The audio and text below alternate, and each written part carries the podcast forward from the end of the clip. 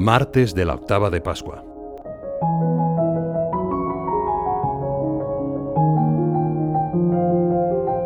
La ciudad de Magdala estaba situada a orillas del lago de Genesaret. En ella pasó Jesús gratos momentos e hizo muchos milagros. De allí era María, una de las mujeres que seguían al Señor y que había sido liberada de siete demonios. Su fidelidad la empujó hasta el Calvario, en donde estuvo pegada a María el viernes de la Pasión. El domingo siguiente se levantó muy pronto, antes del amanecer, salió de la ciudad y se dirigió al sepulcro en el que habían dejado el cuerpo de Jesús. Su amor venció al miedo, ya que tenía la fuerza de quien ama y desea amar siempre más. Nos la podemos imaginar caminando a paso ligero, con cierta inquietud para no ser descubierta en la puerta de la ciudad, llevando una bolsa con hierbas aromáticas y vendas para terminar de embalsamar al Señor. Va allí para ungir su cuerpo inerte. El camino pasa por delante del monte Calvario, lo que le hace revivir el dolor del viernes. Pero al llegar al sepulcro, descubre con sorpresa que no hay soldados custodiando el lugar. Además, la piedra que tapaba la entrada se encuentra desplazada a unos metros de distancia. Ve entonces ya entre lágrimas que la tumba está vacía. Mujer, ¿por qué lloras? le preguntan unos desconocidos, los ángeles, al verla desconsolada. Es conmovedora la respuesta de la Magdalena. Se han llevado a mi Señor y no sé dónde lo han puesto. Le faltaba Jesús. No soporta perderle de vista. Las lágrimas de María son un ejemplo de valor y de ternura. Quien más quería en el mundo había muerto cruelmente y ahora su cadáver había desaparecido. No le quedaba ni siquiera el consuelo de ungir su cuerpo. Durante el sábado, su pensamiento había volado una vez y otra hasta el sepulcro. Cuántos deseos de mostrarle su cariño con las primeras luces del domingo. Las lágrimas de la Magdalena nos enseñan que el verdadero temor de Dios es el miedo a perderle, a no darnos cuenta de su cercanía a dejar pasar sus requerimientos y sus gracias.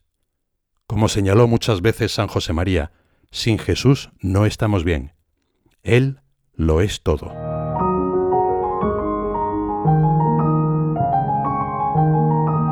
El sepulcro vacío.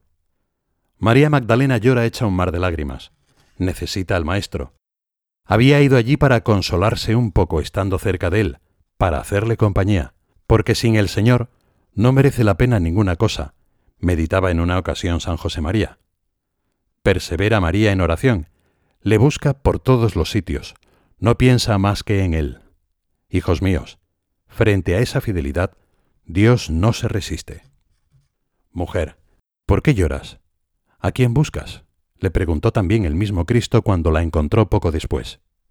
En un primer momento María lo confunde con el encargado del huerto en el que se encontraba el sepulcro.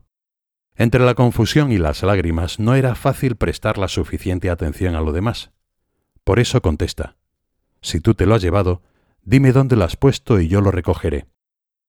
En realidad María Magdalena probablemente no hubiera podido cargar un cuerpo tan pesado, pero una vez más las dificultades no son un freno para su amor.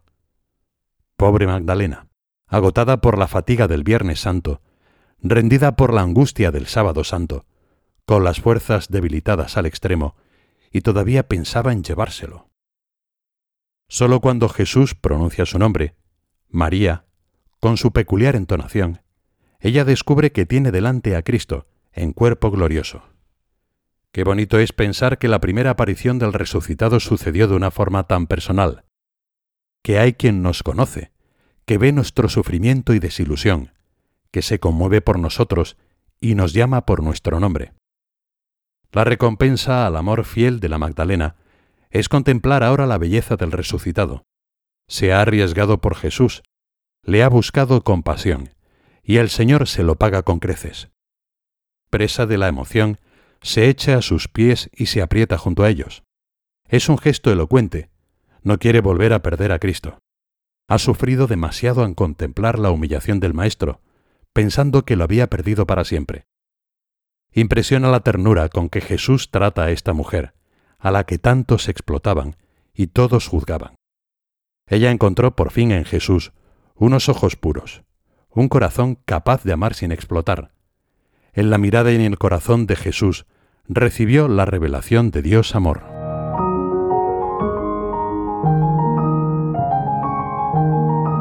El itinerario que recorre María Magdalena hasta encontrarse con Cristo glorioso es en cierta manera similar al de todos los cristianos.